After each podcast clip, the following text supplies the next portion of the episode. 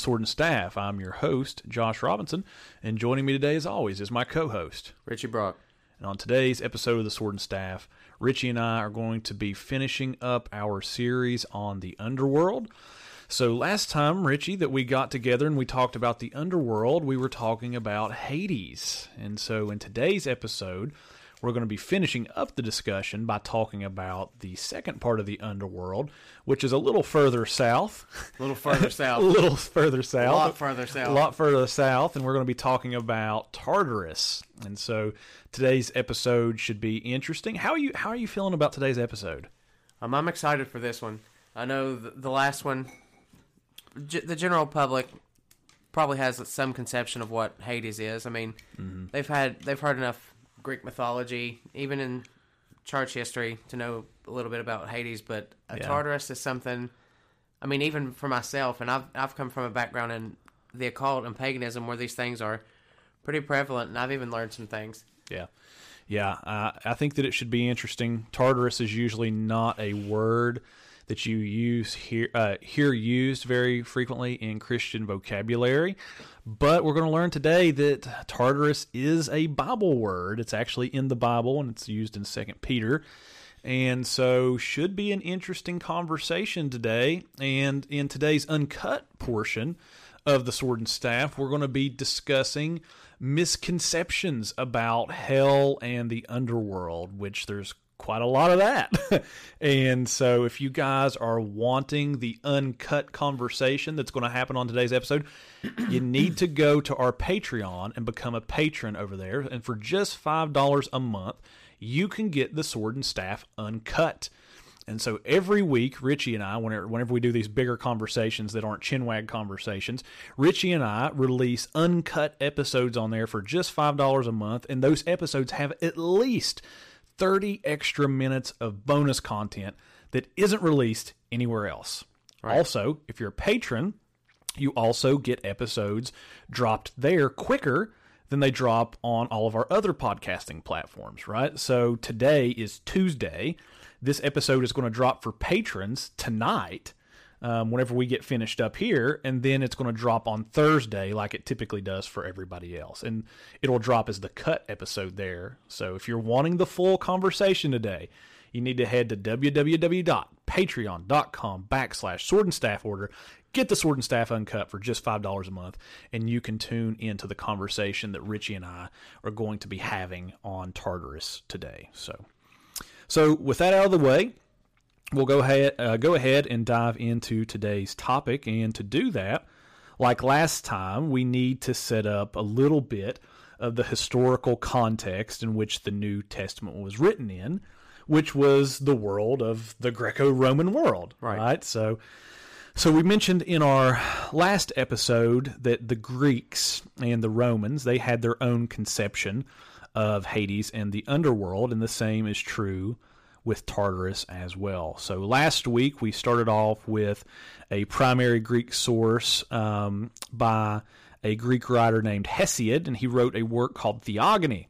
And so this week we're going to do the same. So last week we talked about that in uh, Hesiod's work Theogony, we learn about the creation of the gods. And in Greek mythology, the gods were they're created beings, right? They're not they're not eternal ones. And in Hesiod's work, we read that Tartarus was actually one of the first gods. He was uh, he's referred to as one of the primordial deities. Okay, and so he was the offspring of Aether and Gaia, which is Gaia means earth, which we talked right, about that yeah. a little bit last week. But uh, Hesiod also speaks of as Tartarus, uh, speaks of Tartarus not just as a primordial deity or god, but also as this geographical place which is south of Hades.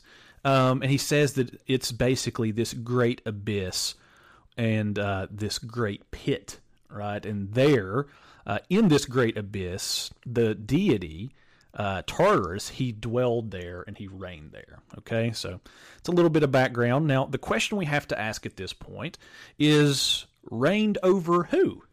Right? Right. If Tartarus is reigning there in Tartarus, who is it he's reigning over? Right? And so the answer to that question we learn in the Greek myths was a group of gods called the Titans. Okay, and so the Titans they were the pre-Olympian gods. They were the predecessors to the Olympians.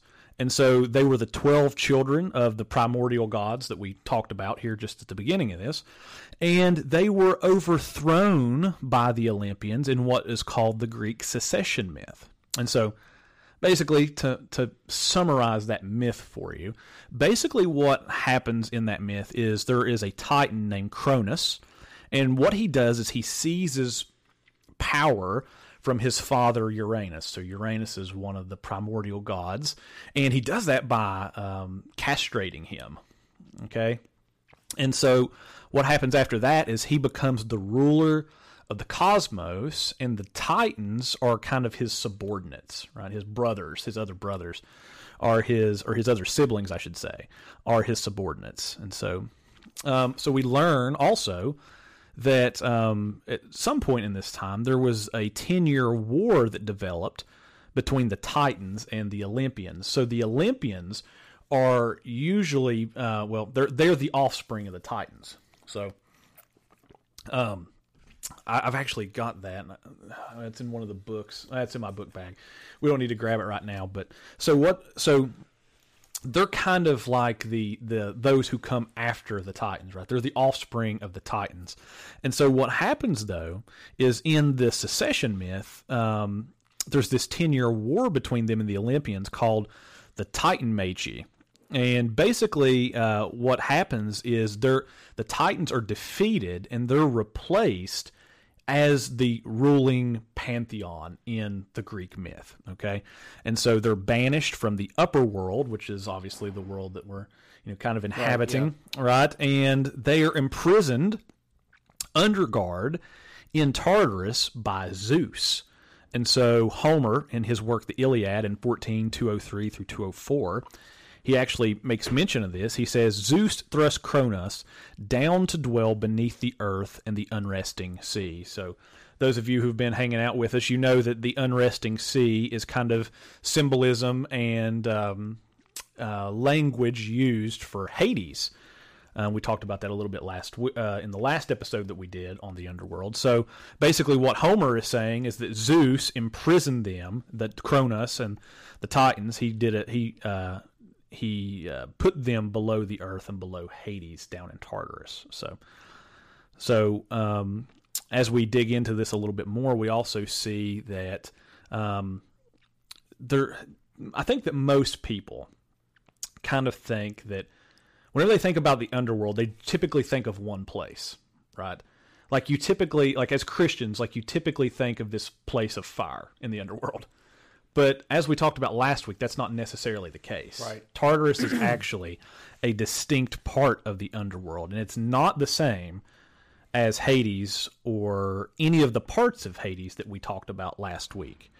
Um, so, Hades, for the most part, it was a gloomy place where only a select few were blessed. And so, uh, Tartarus, on the other hand, in Greek mythology, and as we'll see here in the biblical worldview, it's actually the place of torment for those who who well in the Greek myth it's it's the place where the unvirtuous go or those who are cursed by the gods or who committed crimes.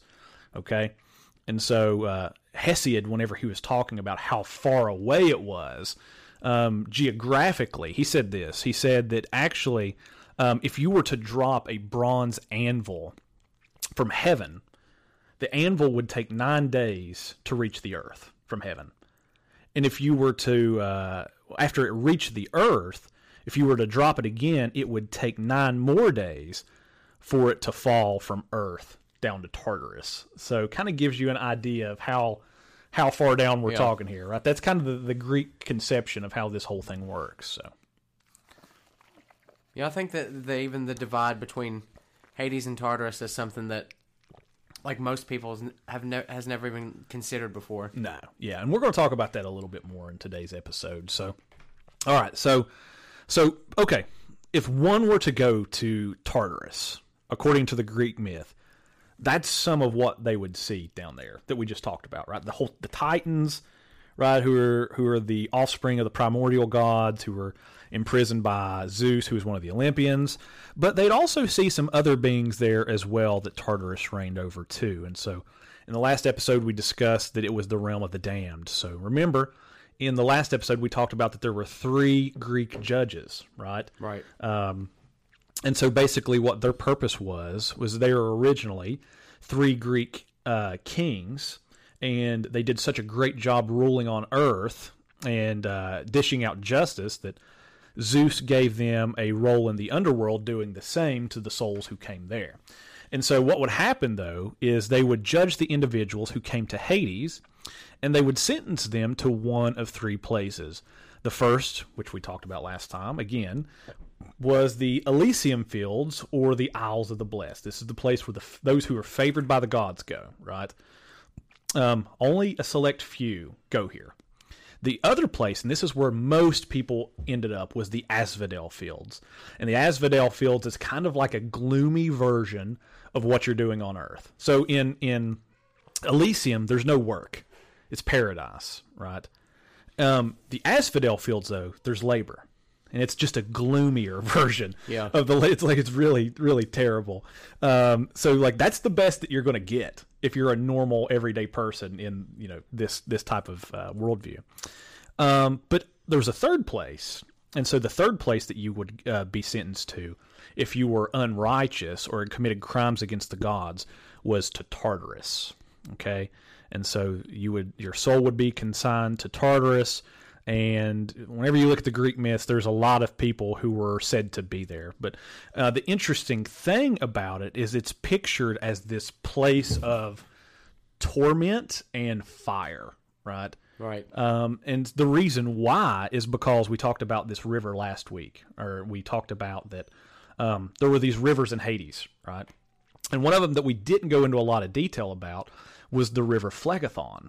Okay, so the river Phlegethon was this uh, river of fire, and it flows out of Hades down into Tartarus, and it actually fuels the fires of Tartarus. Okay, and this is where the the the Titans were punished and the unrighteous, as we said. So, with that backdrop in mind, it's time for us now to look at the Hebraic understanding or the biblical understanding of these things as well. And so, as we saw in our last episode, and we talked about this just a little bit, we didn't dive into too much detail about it, but we said that in the Bible, the existence of Tartarus is actually affirmed. Right. Yeah. Yeah, like it's it's actually there. And so Peter, the apostle Peter, who's writing under under the inspiration of the Holy Spirit and who is a follower and disciple of Jesus actually affirms the existence of Tartarus, surprisingly. So in 2 Peter 2 4, he says this. He says, For if God did not spare the angels, but cast them down to Tartarus, the Greek word there. Some translations um, will say hell, cast them down to hell. Um, but the interesting thing there is the word that's used is Tartaru, which is the Greek word for Tartarus. It says, But um, if God did not spare the angels who sinned, but cast them down to Tartarus and d- delivered them into chains of darkness, to be reserved for the judgment. And he did not spare the ancient world, but saved Noah, one of eight people, a preacher of righteousness, bringing forth, uh, bringing in the flood of the world of the ungodly, and turning the cities of Sodom and Gomorrah into ashes, and condemned them to destruction, making them an example to those who afterward uh, would live ungodly. And delivered righteous Lot, who was oppressed by as a filthy uh, by the filthy conduct of the wicked, for the righteous man dwelling among them tormented his righteous uh, his righteous soul from day to day by seeing and hearing their lawless deeds. Then the Lord knows how to deliver the godly out of temptations and to reserve the unjust under the punishment for the day of judgment, especially those who walk according to the flesh and in the lust and the uncleanness and despise authority. They are presumptuous, self willed. They are not afraid to speak evil or uh, of dignitaries, uh, whereas angels, who are greater in power and might, do not bring a reviling accusations against them before the Lord. So, basically, what Peter is saying this he affirms the existence of Tartarus. And the interesting thing that he says is the Greeks are right. There are there are spiritual beings who are there. Yep. But he says that it's the angels. Now, the thing that he says that's interesting here is it's not just any angels, but he says that it's the angels from the day of Noah. Now, what angels are we talking about here? Well, obviously, we're talking about the Watchers who fell and went after strange flesh, right? They committed sexual sin by coming after the daughters of men and having sexual relations and producing giants, the Nephilim, as their offspring. So basically, what he's saying is so Peter's either doing one of two things, or maybe he's doing both. He's either saying he's either setting the Greek myths to right. He's saying, "Yep, Tartarus exists and there are spiritual beings there," but he's saying, "But they're not titans; they're angels." Or he's saying, "But the titans are angels." One of the two. Maybe you know. So, yes to both. yeah, yes to both. So it's a it's it's really fascinating what he's doing there. It is, right? yeah. Like like so. It's interesting to me because it's like the Greeks get so close. You know what I'm saying? Like and it, like if you if you look I mean, the just minor tweaks and they have it. yeah, yeah. Like, and you know, we talked about that a little bit in the last episode. You know, kind of why that is. And personally, I think that they're they're familiar with some of the uh, the Hebraic, you know, understanding of the underworld and that kind of thing.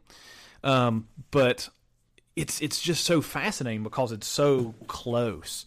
Um, and whenever you look back at the Greek myths, you actually see the Titans doing things very similar to the Watchers, and that's they're they're they're having sexual relations and they're they're reproducing and they're doing all of those types of things, right? Right. Um, so it's fascinating, and actually, some of the offspring that the Titans have are giant Cyclops. so, Yep. so it's very similar even to the Nephilim and that entire thing. So, so that's really really interesting. Now, one of the next things, uh, well, first, hold on a second. Let me back up before we go a little bit further. Um, so, John Walton, who's actually a uh, a biblical scholar, he actually comments on this passage here in uh, Second Peter, and he says it this way, just to kind of go and show you that, like, this isn't just us making these connections, right? Like that there are biblical scholars out there who are doing that. He says. Um, most ancient Jewish tra- uh, traditions understood the sons of God of Genesis 6 1 through 4 as angels who lusted after women and so fell. The Greek term here is used from the name Tartarus, so he's even noting that Tartarus is present in this text. He says this is a place in Greek mythology, right, where the most wicked, including the the earlier immortals, called the Titans, were tortured in the most unimaginable ways. Some other Jewish sources borrow it the, to name the place where the fallen angels were imprisoned. Some Jewish people also spoke of the wicked as in hell, which is Gehinnom in Hebrew. Um, and it said until the final judgment as well as afterwards. So it's interesting. So the word in the in the, the Old Testament that gets used to describe this place of fire is Gehenna, and it's used. There's this uh, place outside of Israel called the Valley the Valley of Hinnom, and so you can see that Gehinnom. And so basically, what it was is it was the refuse dump for Israel. Was the place where they took stuff and, and threw it away, and it would burn like they they burn it, and it would burn day and night. So it gets used kind of as this picture of hell. And so what's interesting here is John Walton is saying that um, Tartarus is I mean, getting that's a clear picture of Tartarus Yeah. when you put it like that. Right, yeah. And so what's happening here is he is saying that Tartarus is being used in the same way. Like in the New Testament, they're not using Gehenna, they're using Tartarus to describe hell. And that's the reason why translators actually translate Tartarus as hell. So this so in the Bible, Tartarus is hell. Right. Okay, which is different than Hades, which we talked about last week. So, anyway, um, now there's another verse um, in Jude in the New Testament, at the end of the New Testament, that actually talks about uh, this exact same thing. So, in Jude, chapter 1, verses 5 through, I think it's 6, Jude says this. Well, I'll start at verse 4. He says, Certain men have crept in unnoticed who long ago were marked out for the condemnation, ungodly men who turn from the grace of our, our God into lewdness and deny the Lord, God, our Lord Jesus Christ. He says, But I want to remind you, though, you once knew this, that the Lord, having saved the people out of the land of Egypt, afterward destroyed those who did not believe. And the angels who did not keep to their proper habitation and left their own abode, he has reserved into everlasting chains under darkness, under darkness. That's interesting. Yep. For the judgment of the great day, as Sodom and Gomorrah and the cities around them in similar manner of these, having given themselves over to sexual immorality and gone after strange flesh. They are set forth as an example, suffering the vengeance of eternal fire. So basically, Jude, what he is saying is this. He's saying that basically there's these false uh, prophets and teachers who've crept into the church, and he compares them to the angels who sinned. And the in- the interesting thing about these angels is he says that they committed sins like Sodom and Gomorrah. They went after strange flesh and left their proper habitation. What other angels are there that do that in scriptures other than the angels in Genesis chapter 6? Now, some people are saying, well, you know, the interesting thing here is Jude is actually quoting a a uh, Second Temple work uh, called First Enoch. So later on, a few verses over, um, he's going to let me see it here. Let me see if, if I can find it.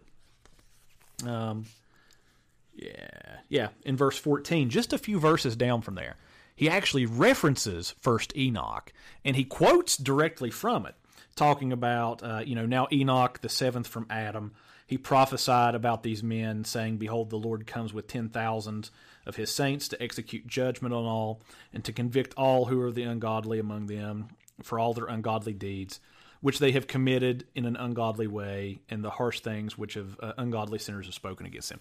So, anyway, that verse right there that he's writing in verse 14 is actually a direct quotation from First Enoch, um, chapter 1, starting in verse 9. So, since Joe, Jude quotes it in 114, let's go ahead and read it. So we said that it says, uh, you know, now Enoch, the seventh from Adam, prophesied about this. It says, Behold, the Lord comes with 10,000 of his saints to execute judgment, right? Well, listen to what Enoch says. He says, For he comes with his 10,000s and his holy ones to enact judgment against, against all. He will destroy everyone who is ungodly and reproach all flesh concerning all works of the ungodly. These things they did impiously, harsh words they spoke, and the ungodly sinners spoke against him. So he's quoting directly from Yeah, First there it Enoch. Okay. Now it's interesting because that means that he's reading First Enoch, he's making use of First Enoch, and he's affirming at least parts. Directly familiar with the content. Yeah, absolutely. And not only that, but he's even under the the inspiration of the Holy Spirit, affirming parts of First Enoch to be true. Right. It's like like some of this is actually inspired stuff. Like the, what's quoted here is direct revelation from God because it's getting quoted in Scripture. So that's that's fascinating. It really is. Okay. yeah. Now, what's even more fascinating is that once you dive into First Enoch, it talks about this stuff a little bit more, um, and there's more parallels than you would originally think that there was. So, um, so earlier we talked about uh, Tartarus, and we talked about the river of fire there, and the Titans, right? Well, the interesting thing is in First Enoch. Well, you know, in chapters you know, six through nine, he talks about the fall of the Watchers, which obviously um, we've talked about. But not only does he do that, but he also talks about the uh, Tartarus, and not just Tartarus, but also that there is a river of fire flowing out from Tartarus. So, just a few chapters over from where Jude's quoting in First Enoch, in First Enoch six, chapter six through chapters eight and nine, he talks about the fall of the Watchers, which is exactly what Jude's talking about and exactly what Peter's talking about in Second Peter. But just a few more chapters over again, he starts talking about this. Interestingly enough, this river of fire, which actually flows out from the throne of God and it flows down to Tartarus where the angels are kept. Now, obviously, this corresponds to the river Phlegethon, which we just read about and talked about in the Greek myths. So in First Enoch 14, here's what he says, and he's and so what's going on here is Enoch is having a heavenly vision. Okay, and so he's talking about coming before the Holy One. So he says, I went into the tongues of fire and was brought into a great house built of hailstones. The wall of the house was like flat stones, and all went uh, went from snow, and a ground of snow. The roofs were like the run were like running across. The roofs were like the running across of stars and lightning and between them cherubs of fire, and heaven above like water. Burning fire surrounded the walls, and its doors were like burning fire. I went into the house, which is as hot as fire and as cold as snow, and it had no sustenance of life. Fear covered me, and trembling took me. I was shaking and trembling, and then I fell. And then I looked again at my vision, and behold, another door opened in front of me. This was a great house and all was built with tongues of fire. That's that's interesting because tongues of fire is only used in one place in the scriptures, and that's in Acts chapter two. Yeah, yeah. Like so, that's a really unique term. So obviously Luke has read Enoch too, and he uses Yeah. tongues of fire that's on the apostles. Um, he's pulling that phraseology from First Enoch fourteen. But anyway, that's a side note. That's not even well, the Like point I'm getting. that's a side rabbit hole to dive Yeah, in. that's a whole side rabbit hole. That's not even what I'm trying to get at here. but um, so anyway, he says. Um, it was all worth more in glory and in honor and in greatness than I am uh, able to point out to you. Uh, its ground was a fire, and its upper part was lightning, and the spreading out of stars, and its roof was a burning fire. I looked and I saw a high throne, and its appearance was like crystal, a wheel like the sun shining brightly, and a mountain of cherubs. And below the throne, get this, burning rivers of fire were going out. And I was not able to see. And the great glory was seated upon it, its covering like the appearance of the sun, brighter and whiter than all snow. And the angels were not able to go into the house and to see his face because of the honored and the esteemed one. And all flesh was not able to see him. The fire was burning in a circle and the great fire stood beside it. No one comes near to him in the circle. Numberless ten thousands stood before him, and all of his reason is a work. The holy ones and all the angels who come near to him do not withdraw with the night, neither do they leave him. So, Enoch is seeing a vision of heaven. And in this vision of heaven, he sees the throne of God. And he says that it's in this house. It's like made of, it's like snow, made of snow and hell, you know, and and all that, and also fire. But he says that there's this circle of fire that's around his high throne. None can come near him, and proceeding and issuing out from below his his throne is a river of fire. Okay? Now, the interesting thing is is just a few chapters later, Enoch kind of does an odyssey. So, the interesting thing about the Odyssey is the Odyssey is a Greek work. And basically what happens in the Odyssey is that Odysseus goes down into the underworld and then comes back, right? So, Enoch does the same thing. So, but he starts off in heaven and then he goes down into the underworld and comes back. So, in Enoch, first Enoch 20, and then in 21, um, we get an idea of where this this river of fire where it's going. It's issuing out from the throne of God, but it's going somewhere. So it says, These are the angels of powers. Uriel, one of the holy angels who is over the world, and the Tartarus, which we talked about Uriel last week, right, and his connections to Abaddon and Apollyon, the angel of Revelation 9 and Revelation 20. 20. Um, so he's not just associated with Hades, but here in Enoch, he's also also associated with Tartarus as well. Right. Okay. Which would make sense. Like we talked about last week, that Hades, there's a spiritual being Hades in the Greek myths who is residing over this area, right? And it's the same thing with Tartarus. Tartarus is a spiritual being who is residing over this part of the underworld. So in the biblical storyline, the one who is over these geographical areas is the archangel Uriel, or in scripture, Apollyon or Abaddon. Okay? So So going on from there, though, Enoch keeps saying, he goes, uh, Raphael, he's one of the holy angels who is over the spirits of humans. Ragiel, one of the holy angel. Oh, sorry, I already said Ragiel. No, wait, no, I said Raphael, not Ragiel. Ragiel was one of the holy angels who was who avenges the world of the luminaries. Michael, one of the holy angels who was appointed over the good ones of the people and over the chaos. Sariel, one of the holy angels who is over the spirits who sin in the spirit. Gabriel, one of the holy angels who is over the orchid, the orc, the sorry, the orchard, and the dragons and the cherubim. These are the seven names of the archangels. So according to him, there's more than four archangels. There's seven, Right. which interesting numerology. And seven is a number of perfection in Scripture, right? But so then after that, he says this in 21. He says, I visited an unprepared place. There I beheld an awesome work.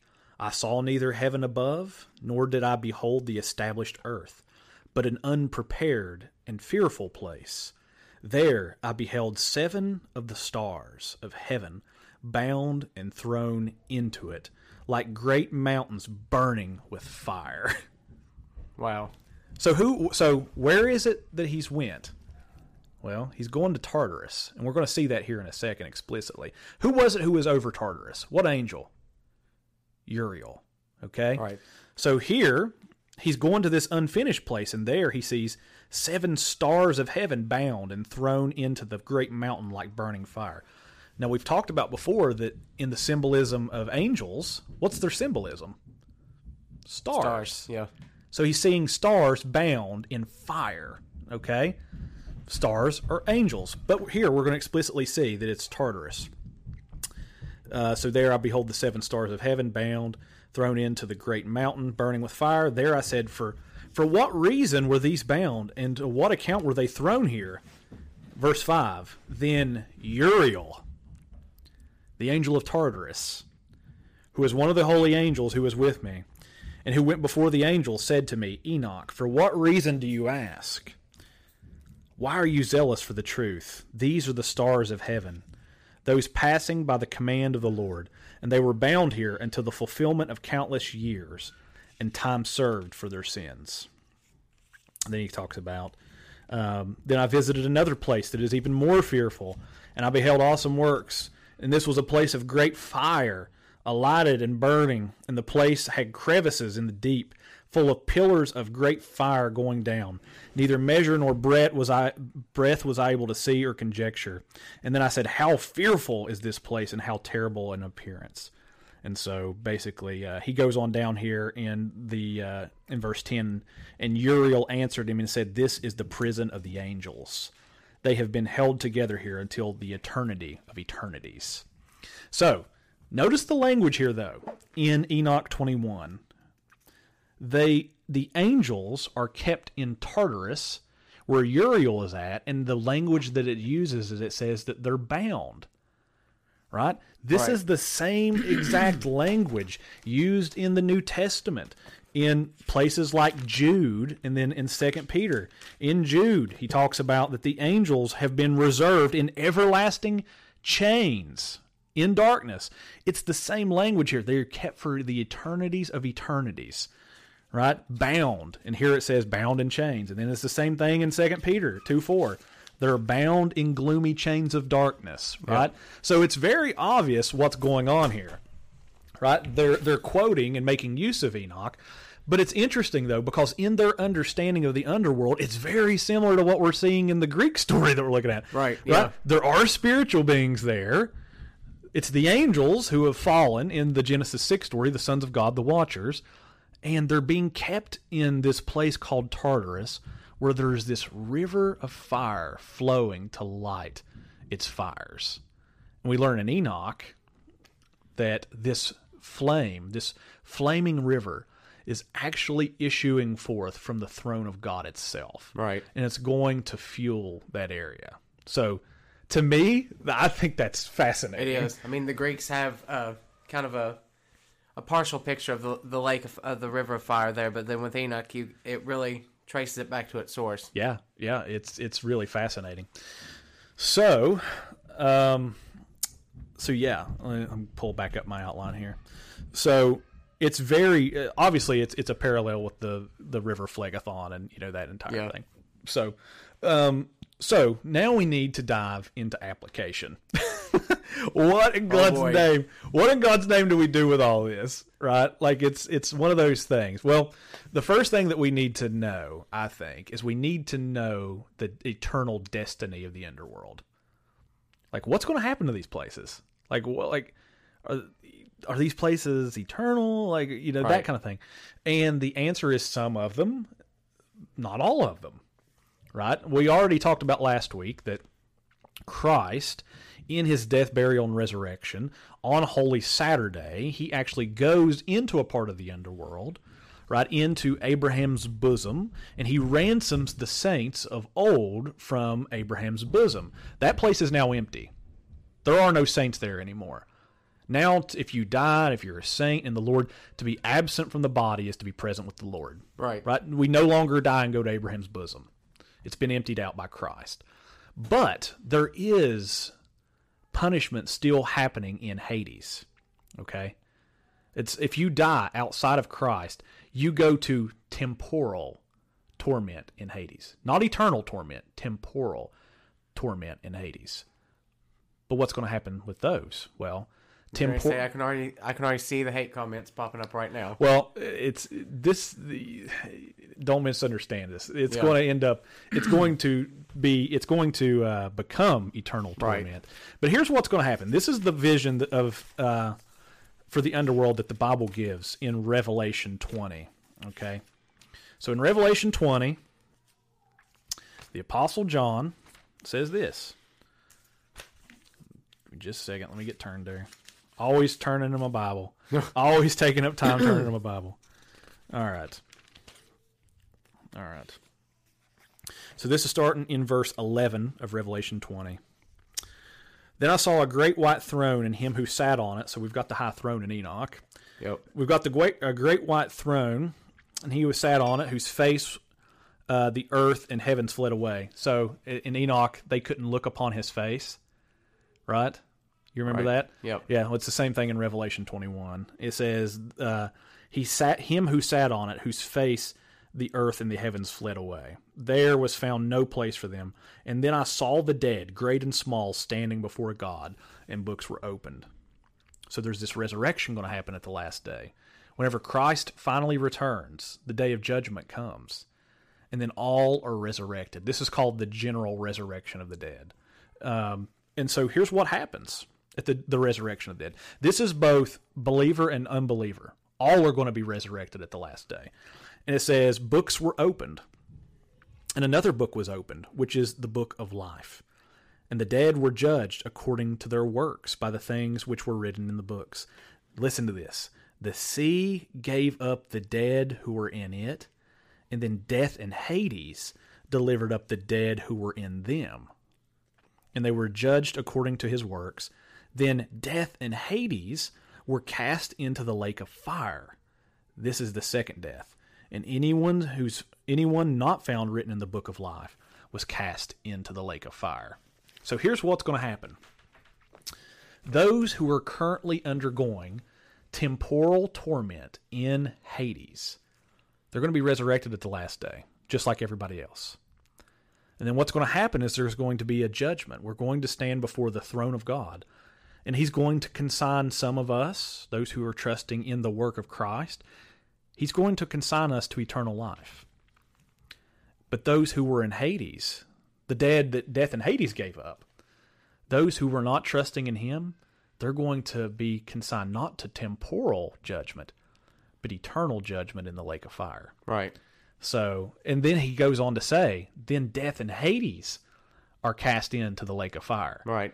Right? So death and Hades is like th- it's this temporal judgment in this place of Yeah. Even the temporal place is getting tossed into the lake. yeah, that's right. Even even the geographical temporal place of judgment is getting cast into the lake of fire. And then we learn that Satan and his angels are going in there as well. They're uh, it's all going in there. But that's the Bible's vision of how this whole thing is going to work out. Right? There's going to be this resurrection at the last day. And then not only that, but the the those who were in the temporal place at one point, they're going to experience the second death right? You died once and experienced temporal judgment. Then you're going to be resurrected. And then you're going to die again. But you're going to die for eternity in the lake of fire. That's the second death. Yep. That's what the Bible means by they experienced the second death. How do you die? To, what else does it? Yeah. What else could it possibly mean Yeah, other than exactly. you're, you're resurrected and now you're going to die again, but you're going to die eternally. So, but not only that, but the the place where the temporal judgment's happening is even going to be cast into Tartarus, into the lake of fire. So, that's that's it. That's the destiny of the underworld. It's uh Gehenna, uh, Hades, Hades, uh, you know, Abraham's bosom, that entire thing. That is a temporal place, and it's going to be cast into this place that will burn for eternity. So,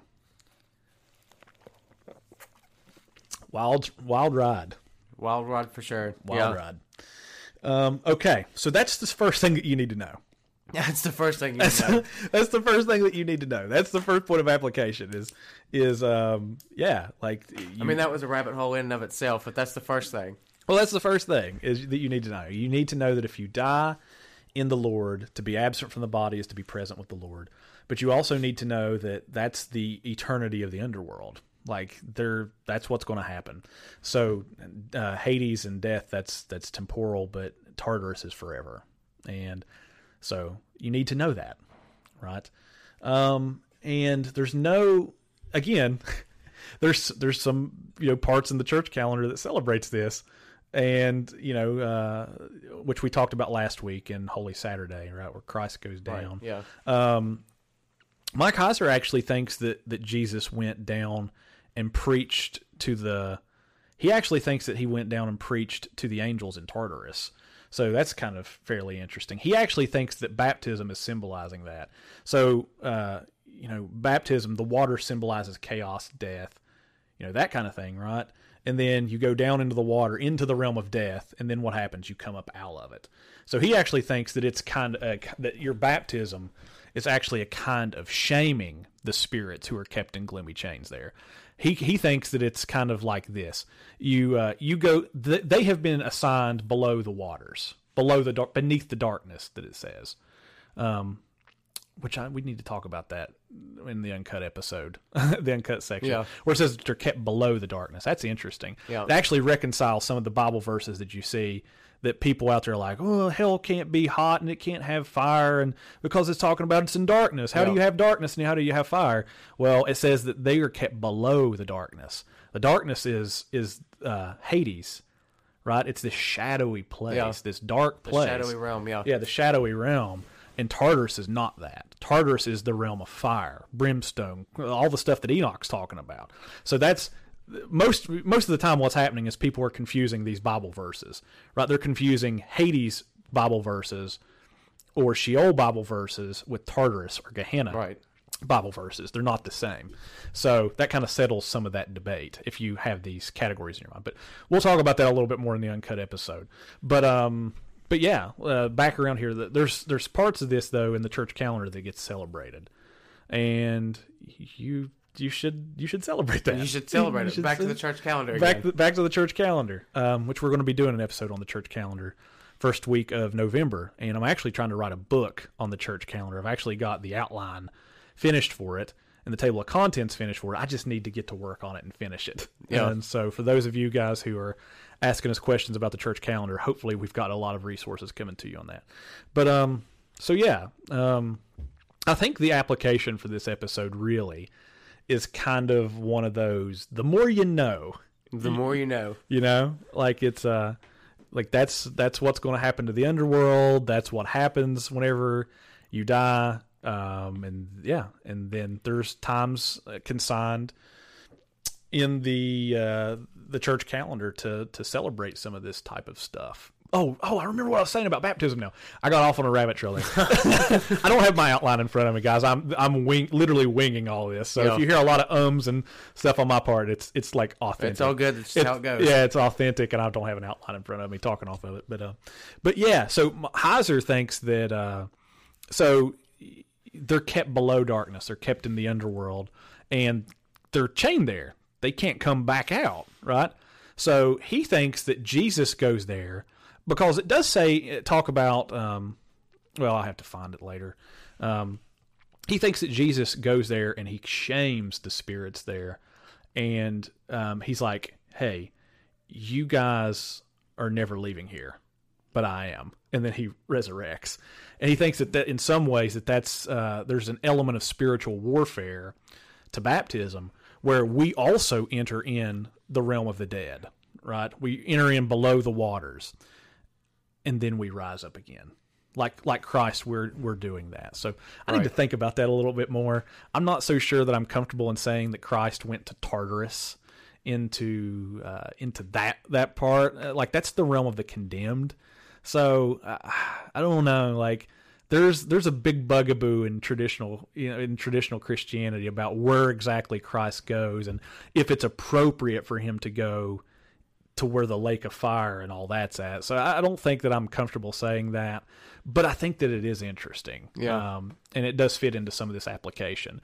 Um, so there, actually, Dr. Heiser released a whole video on that, so you could find that, and and uh, I've actually shared it before because I found it to be interesting. So, but you can find that on his social media, and that could be a point of application too, like with baptism, if that's. Uh, I need, like I said, I need to dig into that a little bit more and think about it. But yeah, so.